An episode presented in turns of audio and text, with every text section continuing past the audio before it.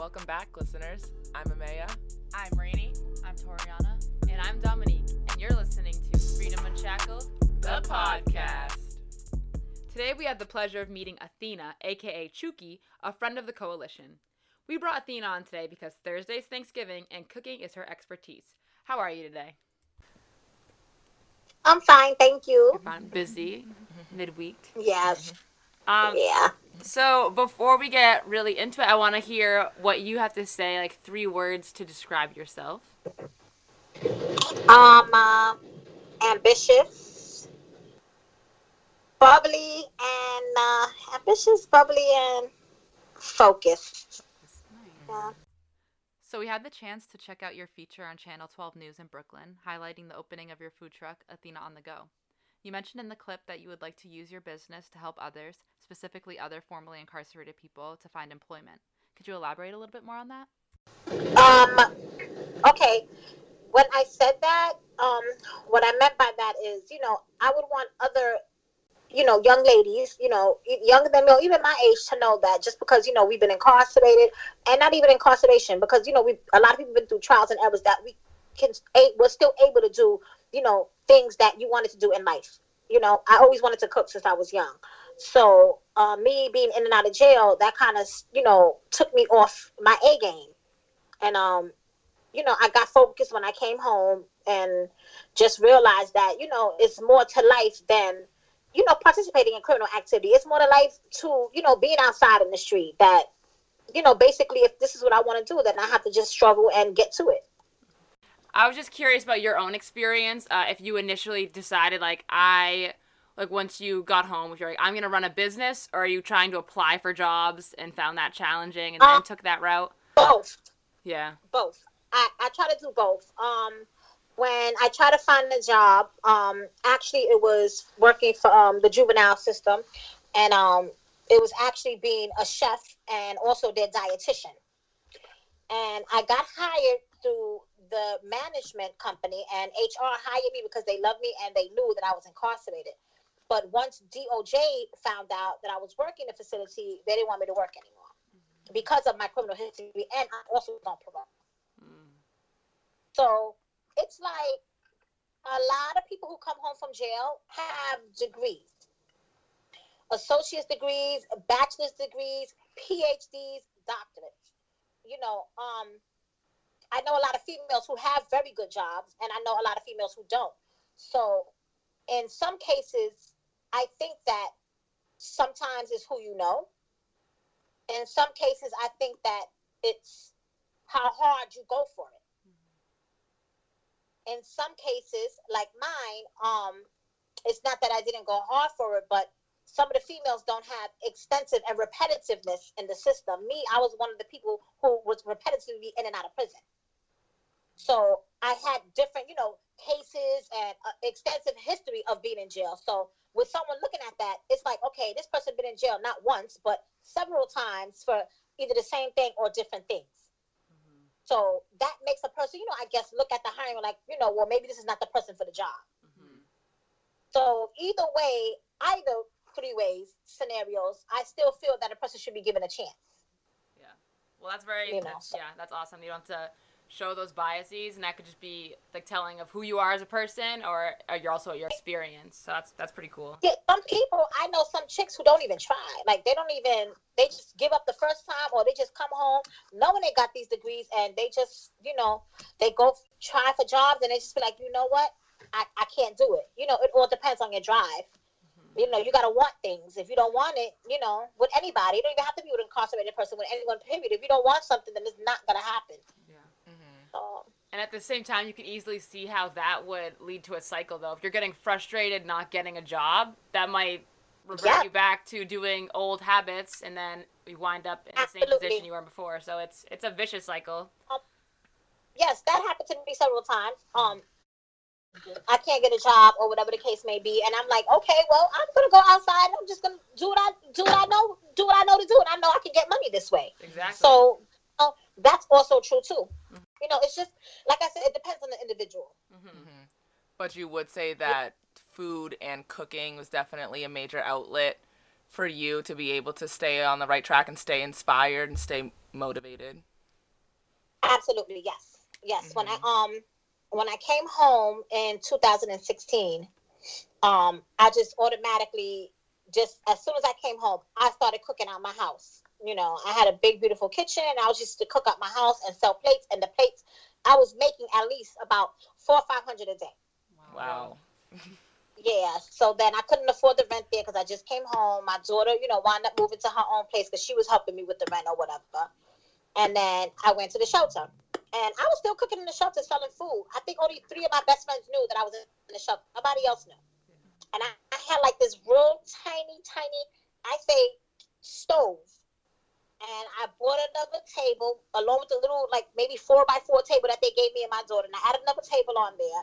And the security guards that was in the shelter, the case managers that was in there used to come upstairs and smell the food and be like, no, we want some too. And they used to be like, "Mom, you're really in here catering for how many people in this small kitchen? And this kitchen looks like this and it's, you know, clean or whatever. I'm like, yeah. So, you know, they, they, they were supporting me and they still support me. yeah. That's awesome. So then, so then a food truck must feel huge. You're like, I got this. Um, it's overwhelming. I bet. It and, is and being busy. the last the last week has been a roller coaster Mhm. like with emotions with people with me it's just like i i think i'm like 20 times angrier than chef ramsay it comes with the territory. it's been a long you know and now i got to sit back and reevaluate the whole situation of who i'm hiring because it's a lot and if it's not done properly not only i might can lose stand chance of losing my business hiring the wrong people and i have to be on top it's, it's huge i wish i could see inside of it it's huge Mhm. so I have to stay on top of his cleanliness. I got to stay on top of his propane in there, gas in there, and that's a drive here, drive there. It's just, it's a lot of work. Yeah. It's a lot. We were also wondering what's your favorite meal to cook. My favorite meal? I don't know. I hmm. Too many. I have so many options. My favorite, one of my favorite meals now is salmon fried rice. Ooh. Oh. Salmon fried rice, fried lobster tails is one of my favorite meals to make. Wow. it's, boils. Ooh. Um, my traditional meal to make is like arroz con gandules Mm. and let's see, arroz con gandules, maybe some fried chicken, and Mm. that's it. That's like one of my favorite meals. And honestly, me and my daughter love um, and beans and corned beef and white rice. Comfort. yes. yeah. Me and my daughter be like, nah, ma, let's just eat that because she's tired of eating, you know, crab legs and steak. And then she's like, Mom, no, let's just eat corned beef and white rice. Let's just eat hot dogs and beans. And I'm like, I'm with it. Let's go. Yeah. I'm sure you can make that delicious. Yes. I make it fancy though. I put Yes. onions in my beans and I'm sure mustard and honey. So you clearly love to cook and be creative. How are you able to pursue this passion with the tools provided in prison? okay, well, Rikers Island, that's the county jail in, you know, for New York City. That's for the Bronx, Brooklyn, Queens, Manhattan. Oh man. in Rikers Island, we have no tools, no nothing. Mm. It's just like nothing. You have like plastic forks and that's it. well, So, um, Rikers Island meals, they used to give us like chicken on Sundays. They'll give us like chicken, collard greens, rice and beans, and they had like little warmers. And they would give us pats of butter for breakfast in the morning for our bread. So I would ask everybody for their butter, or everybody would save up their butter, or will, you know, take butter, and I would heat up the warmers and take the water out of the warmers, and I would put the butter on the warmers, and it, it fries. So I would refry the chicken. I would refry the collard greens and put Wow. sauces in it and, and sugar, and it make it makes it taste like raw collard greens. Like so, you know, it was canned greens that they give us, and I would just recook whatever food they fed us. I would recook the beef stew that they gave us. I would wash it off, and I would add ketchup to it and my own seasonings, and you know, and make it to steak sandwiches Yeah. Wow. with the Kraft cheese. Yeah, and I would make baked macaroni and cheese out of Kraft cheese with the powder they would give us, and I would really put it in the warmer and bake it. So it tastes like real baked macaroni and cheese. That's so cool. Yeah, I would fry the bologna and make bologna sandwiches. Like at one time, and um, I used to feed a whole dorm. I would tell the whole dorm, listen, save your chicken, save your beef. I'm gonna cook this or whatever. And sometimes the CEOs, you know, they would bring salt, pepper, garlic, sazon, you know, for me to cook or whatever. They would eat the food too. we would make burritos. That's like a concoction of like oodles and noodles and chips and sausage and chicken and tuna, and it's like a whole burrito looks like basically. So. Mhm. Cool. And when I was on Rikers, actually, that's where I got my food handler certificate. Um, they started a cooking program. And so I was a part of the cooking program, and that was like one of the best things that happened to me when I was there. The Dep, um, Al Qaeda, I forgot his name, Al Qaeda, he was the Dep then. So he got the cooking program once he ate my food, and he had the chef come over to the women's side, and they started the program Wow. when I was there. So I was eating good. They was having steak, lobsters, and I was allowed to take it back to the dorm and bring food for everybody. And I was allowed to take the seasonings. The CEOs wouldn't say anything, so I had salt, pepper, garlic, onion powder, fresh onions, green peppers, like whatever I needed, I had to cook to make sure that I ate good. So Yeah, you really did the work and made it work. That's awesome. now, um, upstate, which is Bedford, um, we have more like a little kitchen. And it's flat stove, you know, we're allowed to have pots and pans, um, coolers, so our family is able to send us meat, you know, meat and vegetables. We go to commissary, we can buy stuff. So I would cook, you know, meals. Thanksgiving, we would have Thanksgiving, you know, dinner probably with the whole the whole dorm and everybody would put in and people would make, you know, collard greens because it's fresh greens. We'll have turkey. We'll have everything, basically. hmm So it wasn't that bad, you know, upstate as it was in Rikers. Rikers is you have to really learn how to cook to survive there because all the food is really junk food and processed food. Yeah, that's been a common theme throughout people we've interviewed so far. Uh, They mentioned Rikers. Yeah. It's, it's a different. Yeah, it's different like world. you have to learn how to survive. Like I said, I was blessed because um a lot of the CEOs knew I knew how to cook. So I was even frying chicken, you know, in inside of their oven. So I was blessed because of that. You know, a lot of CEOs allowed me to cook in the CEO's kitchen and you know, I was able to make eggs, you know, sandwiches and stuff like that. So I was blessed, you know, when I was on Rikers. Thank you. Yeah. Yeah. Um, so you met everyone pooling together and coming together for like holidays like Thanksgiving, and that's coming up. But Mhm. if you could describe what the what mealtime was like on a regular daily basis versus what it's like when everyone comes together for holidays or special occasions. On a daily basis on Rikers Island or in any jail, um, even upstate, usually everyone, you know, including me, you have your certain friends that you always with, that you always cook with. Me, I always either, you know, I always cooked with someone. So it's like, okay, whatever I have and you have, we'll pull together and we'll eat together. So it's usually like that in the jail. So I mean, me, I, you know, I, I was eating crab cakes. I was eating all right. Yeah, I was eating good. So I would I'd be because I know friends with- I'd be like, okay, I'd be your friend, here? yeah. Yeah. Yeah. She's got crab So, cake. I mean, yeah, well, we make the best out of it. But also, you know, the women in jail don't tend to be selfish. So if we see someone who does not have food, usually somebody would feed them whatever they're cooking. That's So. I would know, you know, this person doesn't get food from home, so let me make a plate for her. So usually it's always somebody like that, you know, on the dorm, and people would actually take care of them. I rarely seen, you know, people not take care of somebody who doesn't have. The Wow. person will have to be absolutely a nasty, disrespectful person for them not to be liked or taken care of as far as food.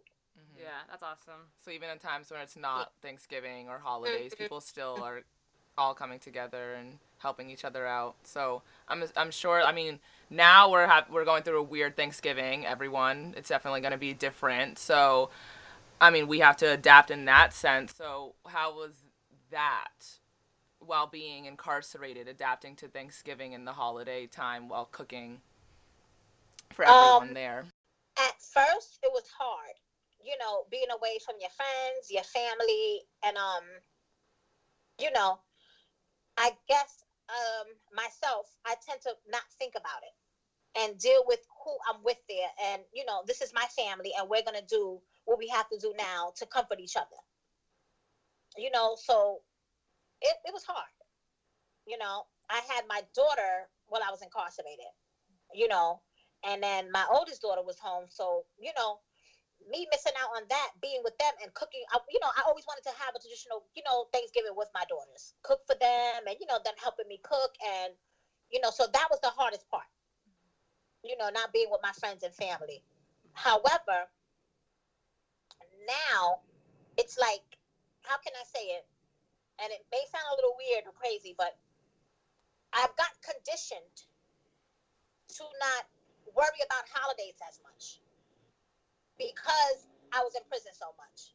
So now holidays is like, eh, holidays is here, you know, whatever, because that's that's what I taught myself to get, you know, to get by. Mm-hmm. So you know, now it's like, ah, whatever. So now that this, you know, whole COVID thing, everything is changing and different, it's like, okay, well, we'll still be able to make the best of it some way somehow. Important to me is birthdays. Birthdays are extremely important to me. Mm-hmm. Mhm. Yeah. Well, that's a positive reframe. So now you're just always you think of the the best in a situation. That's pretty cool. You're prepared for Yeah. that. Yeah.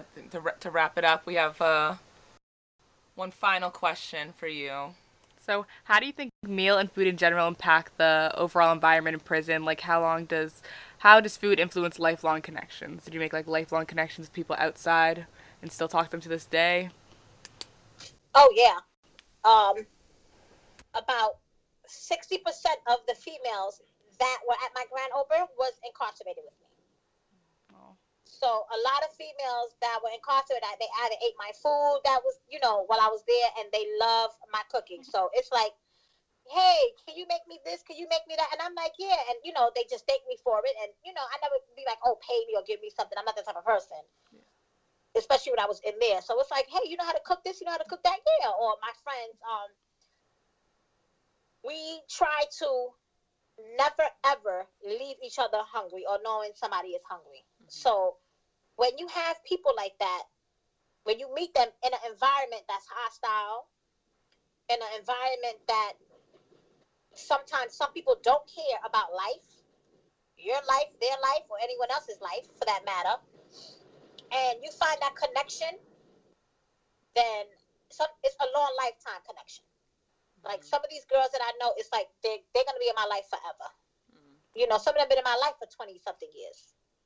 Yeah. And um, you know, if somebody is sad, now hey, I'm gonna come bring you a pie of cake. I'm gonna bring you some chicken or something. They be like, all right, thank you. So food, I don't know what it is with food, but food brings connections to anybody. Mhm. You know, it could be a stranger on the street, and I, you know, I, I hate, you know, I hate talking about that because I don't like, you know, brag. It sounds like bragging to me, but Mm-mm. I could see a stranger in the street and I'll be like, hey, you know, they'd be like, you hungry? And I would sit there and eat with them, or you know, if they want McDonald's, I will go in there with them. It could be a, a fancy restaurant. I would really go in there with somebody and sit down and have a meal with them because I just think that you're the same as me, and maybe you are hungry.